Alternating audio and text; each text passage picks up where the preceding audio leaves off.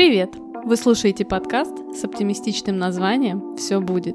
И мы его ведущие, два психолога, Ира и Таня. Каждую неделю откровенно и с юмором мы говорим на серьезные темы. Сегодня мы будем говорить про утрату. Привет, Ира! Привет, Таня! Хочется сразу сказать комментарий к сегодняшнему подкасту. Угу. Мы не будем рассказывать ничего интересного, что с нами произошло, хотя есть что рассказать. Сегодня у нас достаточно серьезная тема. И какая же у нас тема сегодня, Ира? Мы сегодня поговорим про утрату. Да, мы поговорим про утрату. Эта тема актуальна для всех. Это запрос одной из наших слушательниц. Многие сталкивались с утратой. Многим придется столкнуться. Это неизбежно. И сегодня мы обсудим, и, может быть, даже не в одном выпуске, эту щепетильную тему. Шуток э, сегодня как таковых не будет. Прибережем их для других выпусков, друзья. Ну что, начнем, пожалуй. Да, начнем. И вот знаешь, мне кажется, тема утраты, да, она э, вот даже, вот как говорят, да, ты же психолог, да, и вот, вот это вот ты же психолог как будто бы подразумевает, что психолог не человек, он такой какой-то робот. Вот, но даже для человека со знаниями тема на самом деле, ну вот лично для меня она тяжелая и достаточно откровенная, потому что расскажу сегодня тоже про свои какие-то ситуации, которые были сложные, да, и были разрешены. Ну и обсудим, конечно же, процессы, как выходить из этих ситуаций, в каких ситуациях вам потребуется терапия, в каких ситуациях люди самостоятельно могут с этим справиться. Да, приведем много примеров, они у нас, поверьте, есть. Да, к сожалению, примеров много. Из нашей жизни, из жизни других людей. Для кого-то они будут актуальны, кто-то для себя откроет что-то новое, и, скорее всего, да, и повторюсь, это будет пару выпусков. И в двадцатом году эта тема была как никогда актуальна, связанная с пандемией, что называется. Ну что, э, так волнительно, с чего же мы начнем? Собственно, начнем с основного. У вас э, произошло э, горе. Утрата. Вы потеряли э, близкого человека. Неважно при каких событиях, но произошла потеря. Э, что нужно делать, собственно, в этот момент, когда это случилось с вами или с вашими близкими? Ну, ты знаешь, вот я бы тут бы сразу привела такие примеры, да, когда происходит такое событие, а, на самом деле у нас психика организована таким образом, что включаются определенные психологические защиты. И если мы будем говорить вот прям вот о вот моменте, да, когда какую-то информацию сообщили, например, да, или там узнали, или у кого-то это бывает прям, ну, происходит вот прям здесь и сейчас, то, конечно, ну, первая реакция, она шоковая, и она защищает нас от такого, да, вот, ну, мы в любом случае испытываем потрясение, да, но шок, он создает такой вакуум, который человека на какое-то время просто вот тормозит и мобилизирует. Поэтому, наверное, знаешь, я бы говорила вот о том, что делать вот, когда вы находитесь в ситуации, где вам надо поддержать человека, да, потому что когда мы сами, ну, происходит все сначала на автомате, а то, что будет происходить после, да, я думаю, что мы вот обсудим, когда разберем, какие вообще есть стадии. Ну вот вообще прокомментировать это могу так, что угу. Это с каждым произойдет. Это цинично, но это произойдет с каждым, и прослушав эту информацию, если это случилось, собственно, с вами, вы уже будете подкованы. А, недавно как раз мне позвонила клиентка, у нее случилось горе, и в первую очередь у меня всегда в кармане есть телефон хорошего невропатолога либо психиатра. В ситуации как только здесь сейчас чаще нельзя помочь психологически, ну, можно поддержать, но это не помощь, это поддержка. Но желательно человеку обратиться. Каждый реагирует по-разному. Кто-то больше, кто-то меньше. Как Ира сейчас сказала, у каждого разные состояния. Но здесь вам в помощь медикаменты первое время, ну, которые которые вас ведут в какое-то хотя бы немного нейтральное или в какой-то баланс, в такое состояние. И, собственно, поддержка. Но при поддержке близкого нужно быть очень аккуратными в словах. Ты знаешь, ну, с одной стороны, я соглашусь, да, про помощь медикаментозную. С другой стороны, тут действительно очень зависит от конкретной ситуации, да, от того... Вот я забегу немножечко вперед. Есть такое понятие, как неосложненное горе, да, это какие-то ситуации, ну, плюс-минус, к которым мы были готовы, например, да. Ну, и то мы на них тоже можем отреагировать, ну, достаточно тяжело, да, но тяжело, знаешь, из разряда терпимо. А есть такое понятие, как осложненное горе, мы дальше будем об этом говорить, когда острые состояния затягиваются. И тогда я соглашусь, что такая вещь, как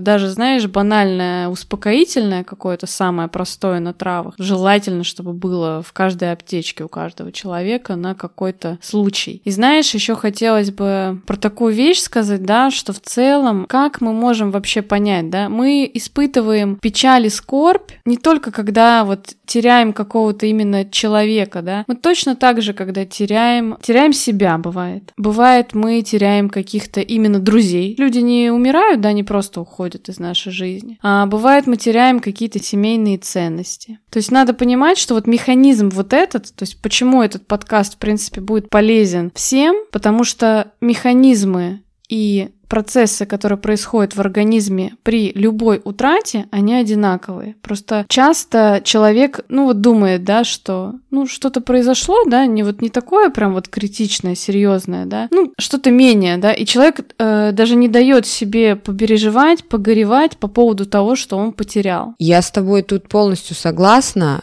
И, следовательно, когда мы провожаем в последний путь человека, который прожил достойную, долгую жизнь, и все знали, что человек уже... Это, может быть, сопровождалось болезнью mm-hmm. какой-то, и все знали, что человек в скором времени нас покинет, такое горе мы переживаем гораздо легче. Но когда мать теряет ребенка, об этом мы тоже обязательно поговорим. Вы не представляете, в каком она может быть состоянии. Она может вообще не внимать э, ту информацию или людей рядом, она может впадать в безумие. Безумство. И почему я говорю, что здесь очень хорошо бы угу. обратиться за медицинской помощью. И будьте аккуратны в словах, я повторюсь, потому что даже такие слова, ну, допустим, когда вы говорите «плачь», э, в этом нет ничего страшного. А человек может не услышать вот это вот «плачь», она может не услышать или он может не услышать. Нет ничего страшного. И этим вы вызовете агрессию. Поэтому в такие моменты не старайтесь словесно. Человек все равно, он ну, в этот момент он мало вас слышит. Ему просто нужно сочувствие, ну просто быть рядом, сидеть рядом, держать за руку, гладить по плечу. Потому что любое слово какое-то, оно может обернуться против вас. И хочется еще сказать, в таком случае наберитесь терпения. Ну, вот ваша поддержка, она нужна, но также нужно быть аккуратнее, ну, вот в выражениях каких-то вербальных. Да, ты знаешь, у меня, кстати, есть такой пример. Я когда сама пережила очень такую серьезную потерю, вот первый пример приведу, когда у меня вот э, скоропостижно и внезапно умер отец, мне было тогда шестнадцать лет, и у меня было очень много друзей и подруг. И вот э, люди, очень была видна разница между теми, кто уже кого-то терял в своей жизни, ну, возраст молодой, да, понятно, угу. а, а кто нет, а, потому что вот эта поддержка от друзей, которые знают, что это такое, она была абсолютно другой, чем от людей, которые с этим не сталкивались. И вот сейчас, как ты сказала, да, у меня была действительно такая ситуация, ну, я сейчас не буду говорить, что сказал мне человек, да, но он обесценил мою утрату своими словами, не потому что он хотел меня обидеть, да, просто вот будьте действительно очень аккуратны, да, потому что у людей по-разному, кому-то нужен покой просто, чтобы человека не трогали, дали ему побыть там наедине, а можно просто спросить, да, вот самый простой вопрос, что я могу для тебя сейчас сделать? Вот, а, решить какие-то, вот. Может быть, бытовые помочь вопросы. В магазин съездить за едой, там, в аптеку за лекарствами. Ну, вот какие-то такие вещи, да, и какая-то поддержка, ну, просто рядом, да, побыть. Наберитесь терпения и просто... У меня такие ситуации бывают. Я себя всегда кусаю за язык э, в этот момент, что молчи, спрашивай, молчи, э, давай помощь, которую тебя требуют, и, да... Поэтому у всех горе бывает разное, это естественно. Ну, вот так вот мы вкратце сказали, что в начальной стадии, что может произойти. Есть еще вот, сейчас мы обсудим, какие факторы влияют на способность к переживанию горя. Да, это как раз-таки вот, да, вот какая есть группа риска, да, ну, в каких ситуациях мы более, более экологично, что ли, да, вот скажу так, наверное, переживаем горе. А, так какие факторы?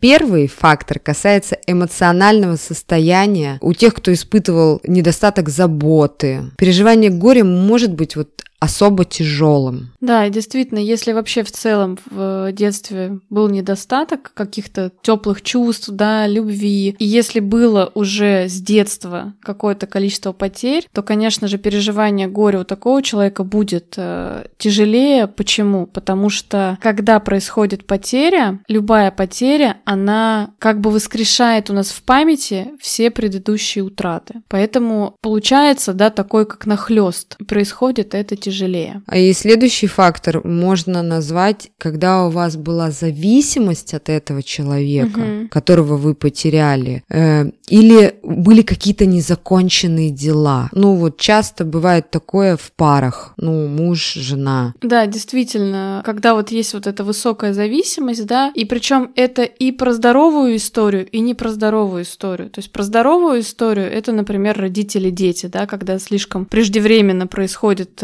разрыв, связанный со смертью, да, действительно, это тяжелее пережить. А и также, смотрите, есть такой парадокс, если мы говорим про взаимоотношения мужчины и женщины, например, то э, чем здоровее были отношения, да, э, тем легче происходит процесс. А если было место какой-то созависимости, да, или зависимости от другого человека, то, конечно же, это влияет. Следующий фактор, да, он вот, как мы вот тоже уже обмолвились, он связан с обстоятельствами. Конечно же, когда происходит какая-то внезапная смерть, внезапная потеря, или какие-то тяжелые очень обстоятельства, это принять намного труднее, чем когда человек действительно прожил большую жизнь, да, например, там болел какие-то последние года, ну или вообще, в принципе, да, когда есть место какой-то болезни, когда действительно люди как-то морально готовятся, хотя, ну, я вам скажу так, подготовиться... Ну, это принять трудно. Да, подготовиться все равно, конечно, нельзя, да, а, но это действительно...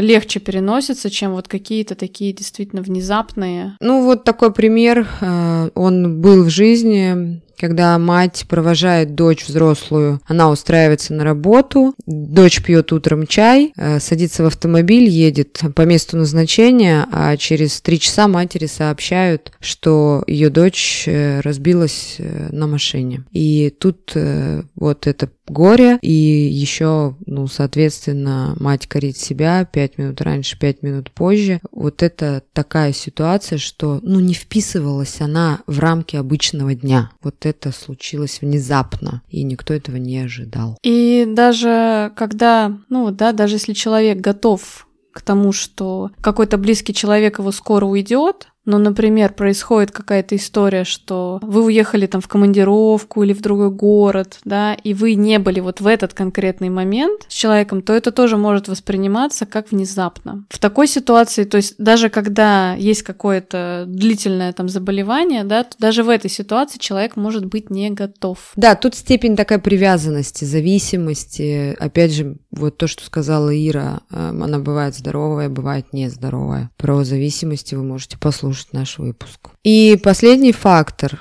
он обусловлен запретом на выражение печали, существующим в современном обществе. Да, действительно, это есть некоторая такая... В каком-то месте это может быть культурная особенность, да, а в каком-то месте это может быть особенность в контексте конкретной семьи, когда, например, с детства, тот же пример вот с мужчинами, да, очень хороший пример. С детства мальчикам говорят, что они не должны плакать, они не должны проявлять вот этих эмоций, да, все время говорят, ты же мальчик, чего ты плачешь? И вот это очень такой а, момент, да, действительно. Я видела много раз такую ситуацию, да, как вот мужчины, вот они сдерживаются, да, даже уже конкретно там на, на этих мероприятиях, на похоронах. Почему? Потому что у человека это есть восприятие, да, что действительно, ну, плакать нельзя. И, естественно, если человек не выражает свои эмоции, то времени больше уходит на то, чтобы проработать эту эмоцию. И у многих, соответственно, кто не, не выразил, да, в свое время э, не выразил эту скорбь, печаль, вот это горе, оно застревает внутри в теле и потом очень отражается на здоровье человека. Да, и вот э, более подробно про неосложненное и осложненное горе. Начнем с неосложненного. Вообще, в целом, если мы говорим про утрату, да, вот как я уже сказала, что вообще глубина вашего переживания, длительность вашего переживания будет зависеть от того, насколько вы были готовы к этой утрате, от того, насколько вы были готовы к тому, что вы потеряете эти отношения. Это будет зависеть от того, какая у вас психика. Психика у нас у всех разная, не так много типов, да, но они есть. Есть люди более тревожные, есть люди менее тревожные. А есть люди, которые, вот как я уже сказала, способны показывать, переживать печаль. Есть люди, у которых просто этот навык был еще в детстве, на корню, как под запретом, да. Поэтому на что я хочу обратить внимание, чтобы было понятно. Мы уже говорили об этом в подкасте про расставание. Период горевания обычно отнимает от одного до двух лет. Это не говорит о том, что год-два вы будете находиться в таком тяжелом состоянии, но обычно это время сопряжено с мерами определенных состояний. Ну и, соответственно, у кого-то меньше времени это займет, да, у кого-то больше. Но в целом вот так вот, ну я бы, знаешь, я бы сказала такое слово, вот так вот душевно исцеляемся мы морально. Ну вот если все делать правильно, то в течение вот одного, да, действительно двух лет. Для кого-то поход на кладбище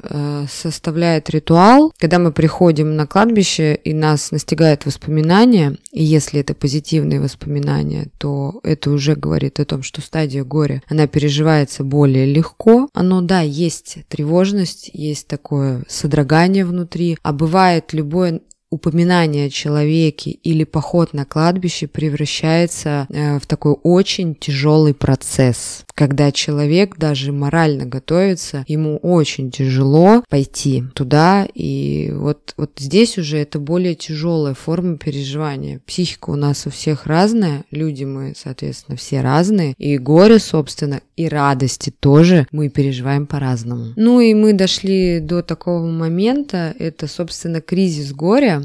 Это переживание пяти стадий. Ира сейчас сказала про выпуск расставания.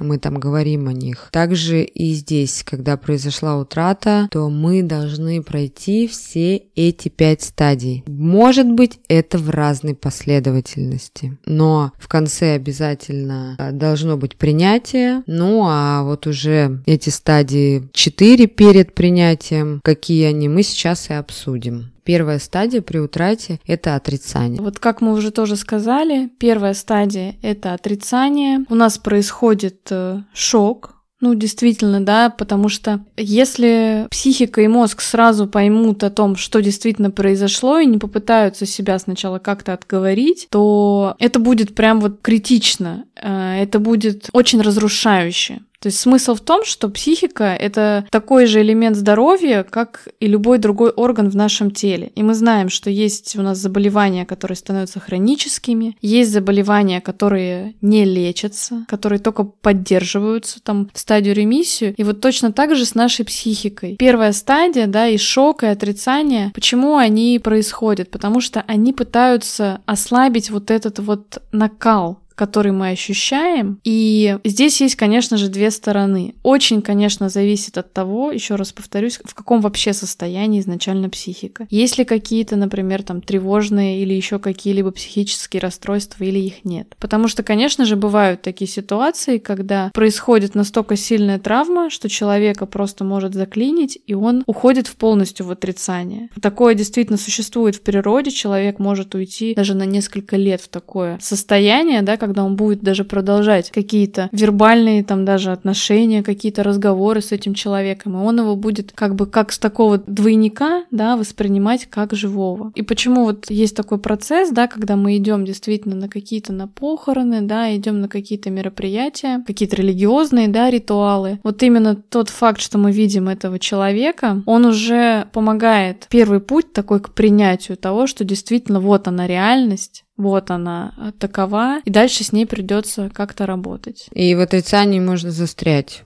как в любом из этих переживаний, этих эмоций, назвать это так можно. И люди, которые застревают в этой эмоции, они... Это уже мы переходим в следующий пункт переживания. Он называется расщепление. И люди, которые его переживают, они ожидают посещения умерших. Как последний шанс сказать «прощай». Еще можно назвать это таким словом, как торг. Если я сделаю это, может все исправиться. Это способ такой избежать естественного напряжения. А что, если бы я был там? А что, если бы я сделал так-то? То есть вот такое ощущение, что недосказанность, и я жду э, человека, которого утратил, ну, чтобы сказать ему прощай. Вот это вот такое ожидание получается. Да, следующая стадия, да, это стадия уговоров. В этой стадии происходит такая работа над признанием произошедшей утраты. На этом этапе еще сохраняется сопротивление достаточно сильное. И мы внутри, внутри себя пытаемся идти на какие-то там сделки, мы снова и снова прокручиваем вот э, все-все-все события, мы виним себя, мы виним других в этот момент. То есть это такая стадия, да, действительно, вот как Таня уже сказала, это стадия таких неких торгов. Просто можно застрять. Мы продолжаем жить жизнью с человеком, которого мы утратили. И любое напоминание о человеке, он Он как бы присутствует в нашей жизни, уже может пройти энное количество лет. Это не два года, это может и три года, и четыре пройти. И это повествует только о том, что вы застряли на какой-то из стадий горевания. И это вам будет приносить дискомфорт. И это будет принимать, собственно, непосредственное участие в вашей жизни. Оно будет блокировать э, многие грани вашей жизни. Но об этом мы еще поговорим. Также одна из стадий, да, которая может присутствовать в этом процессе, это такое ощущение тревоги, ощущение беспомощности, ощущение того, что мир, э, мир несправедлив, мир жесток. Мы ничего не можем сделать. И мы действительно ощущаем такую сильную тревогу, когда вот именно реальность того, что мы потеряли, она до нас уже дошла. И тревога — это как такая наша эмоциональная температура, которая говорит нам о том, что наш психический баланс нарушен. Я думаю, что люди, которые вообще в целом тревожные, которые знают, что такое тревога не понаслышке, они сейчас тоже очень хорошо поймут, о чем это. Тревога — это очень большой стресс, и организм принимает достаточно большие усилия для того, чтобы смягчить такую причину нашей паники и для того, чтобы вообще вернуть себе доверие к миру. И в целом вот такая перманентная и частая тревога — это один такой из звоночков, над которым действительно придется работать, потому что вот именно от тревоги, ну, самостоятельно достаточно сложно избавиться. Ну и следующая эмоция — это, собственно, гнев. Он всегда возникает, когда мы теряем близких людей. И как это может выглядеть? Ты меня предал, ты ушел, ты меня не предупредил. Это для меня было неожиданно. Это вызывает такую злость.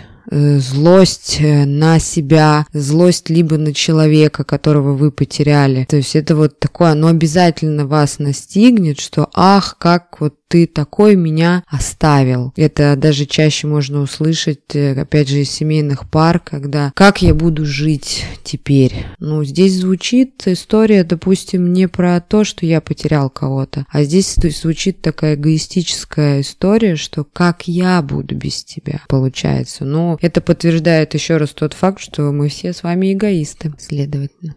Человек редко это вот осознает, особенно в начале, да, когда мы доходим в состоянии утраты до стадии гнева, до злости. Гнев, э, агрессия — это, ну, я бы даже сказала, может быть, можно назвать это хорошим признаком, потому что гнев — это такая, знаешь, эмоция достаточно энергичная, и это говорит о том, что вы действительно начинаете немножечко приходить в себя, да, что у вас появилась энергия на гнев, на ярость, на злость. Мы злимся на себя, мы злимся на ситуацию, мы злимся на обстоятельства, мы злимся на людей, на врачей, врачей, да, если это какая-то ситуация там медицинская. Мы не всегда понимаем, что мы злимся на того, кто от нас ушел, и смещаем этот гнев на других. И в процессе, это, кстати, вот тоже такой важный момент, что если вы находитесь в состоянии, когда вы именно поддерживаете близкого человека, который с этим пытается справиться, то, конечно же, в такие моменты гнева ему надо давать возможность все это высказать, потому что, ну, никакую эмоцию не стоит держать в себе. И что самое важное еще про кризис горя, нет такого понятия, да, что вот мы сейчас озвучили эти стадии и что они прям четко идут друг за другом. Границы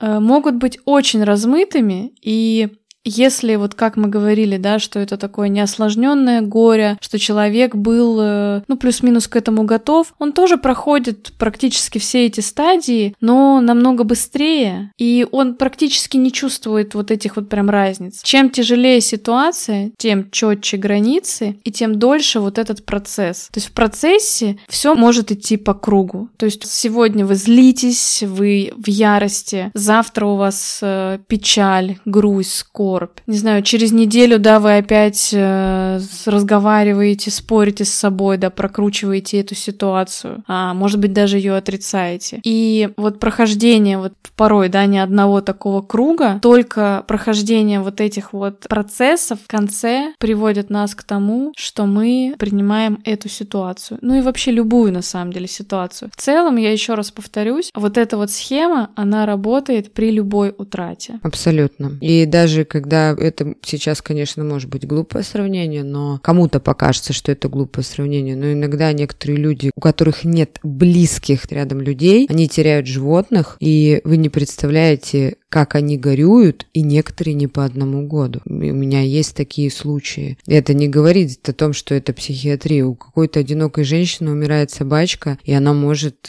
пойти и прах держать в урне на какой-то полке. Нужно уважительно относиться к любому горю человека. То ли это расставание, то ли это потеря питомца любимого и потеря человека. Кто-то может сказать, как это можно сравнивать. Да, это можно сравнивать, потому что мы будем повторять каждый подкаст. Люди все разные. Ты знаешь, у меня есть прям пример, очень живой и прям мой пример. А знаешь, иногда говорят, что животных, ну вот для детей, да, покупают для того, чтобы ребенок научился вообще понимать, что такое забота о другом существе, что такое вообще любовь к другому существу. Но порой случается так, что когда ребенку какое-то заводит животное, да, бывают какие-то маленькие животные, то такие животные, они знакомят угу. детей со смертью. И я не была уже ребенком, но я была подростком. Наверное, мне было лет четырнадцать или пятнадцать. И у меня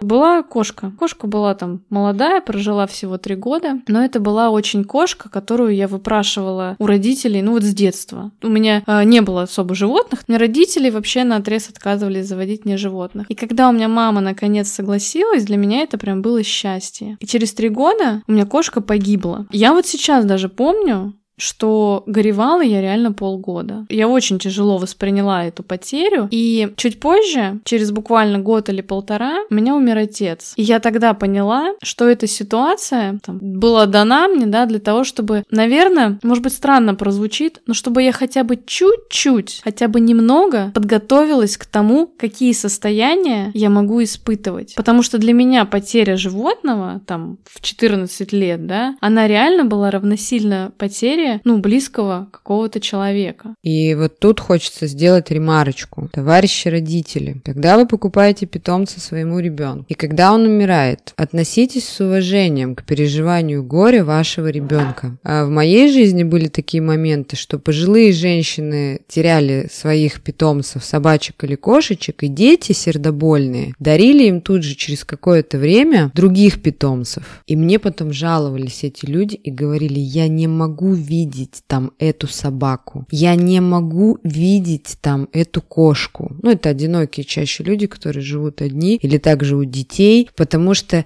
не было вот этой стадии, пусть она не такая большая, как при потере близкого, но не было вот этой стадии переживания горя. Ребенок — это маленький человечек, и сказать ему, что «А, ладно, мы тебе сейчас купим» или «Завтра пойдем выберем нового». Относитесь с уважением. Ну, примите этот факт, побудьте рядом, и вы увидите, это очень пройдет быстро. И для вас это будет хорошо, и для ребенка это тоже, собственно, будет хорошо. Ну, мы сейчас чуть-чуть отвлеклись, но я думаю, это была полезная информация. Раз мы вот так затронули детей, да, просто вы не забывайте, что, конечно, все зависит от возраста, но ребенок, он тоже человек. Он такой же человек, который чувствует, воспринимает, и есть даже определенный возраст, да, в котором действительно не надо что-то скрывать от ребенка, да, в этом контексте. Мы чуть позже, когда будем говорить о вообще о способах дальнейших разрешения, да, мы там тоже еще раз обсудим эту тему с детьми, да. Но пример, на самом деле, я считаю, что пример вот этот с животными, он достаточно хороший, потому что я действительно, я тоже много встречала людей, которые теряли животных, да, и они это воспринимали как потерю члена семьи, как потерю близкого. И с вашей стороны, да, если с вашими друзьями, знакомыми такое случается, никогда не обесценивайте, не говорите человеку, что, ну, это же не человек, да, ну, даже если вы так думаете. Лучше такие фразочки оставить при себе, а просто посочувствовать человеку действительно в том, что он потерял. Я была в такой ситуации один раз. Недавно я тоже, у меня была ситуация, что мне надо было там кошку оперировать, и я поняла, насколько ты переживаешь и боишься за своего питомца. Знаете, что самое неприятное во всем этом, как когда те близкие люди, мне мама такую сказала фразу, когда у меня умер кот, она говорит: ну ты плачешь так, что мы умрем, ты так плакать не будешь. Вот это вот неприятно. Не надо. Ну, не надо сравнивать себя с животными. Вы – это вы. Не надо проводить параллели, идентифицировать, что-то делать. Не обесценивайте. Ира, ты правильно сказала. Не обесценивайте чужое горе. Скажите: ну ничего, поплачь. Вот лучше так скажи. Поплачь, погорюй. Когда тебе э, разрешают то, чего тебе в недостаче, у тебя к этому пропадает через какое-то время интерес. А когда твое горе э, обесценивают, тебе хочется доказать всему миру, как сильно ты горюешь. Поэтому не стоит этого делать. Ну и, следовательно, когда мы прошли все стадии эти эмоциональные, последняя стадия у нас приходит, это стадия принятия, или еще ее называют освобождение. После того, как мы теряем близких, нам хочется двигаться вперед, перестать чувствовать боль. И самое главное в этот момент, когда мы думаем о близких, я уже ранее говорила, у нас это вызывает только положительные эмоции. Мы радуемся, что нам удалось быть рядом с этим человеком, что этот человек ушел, потому что хотел нас уберечь.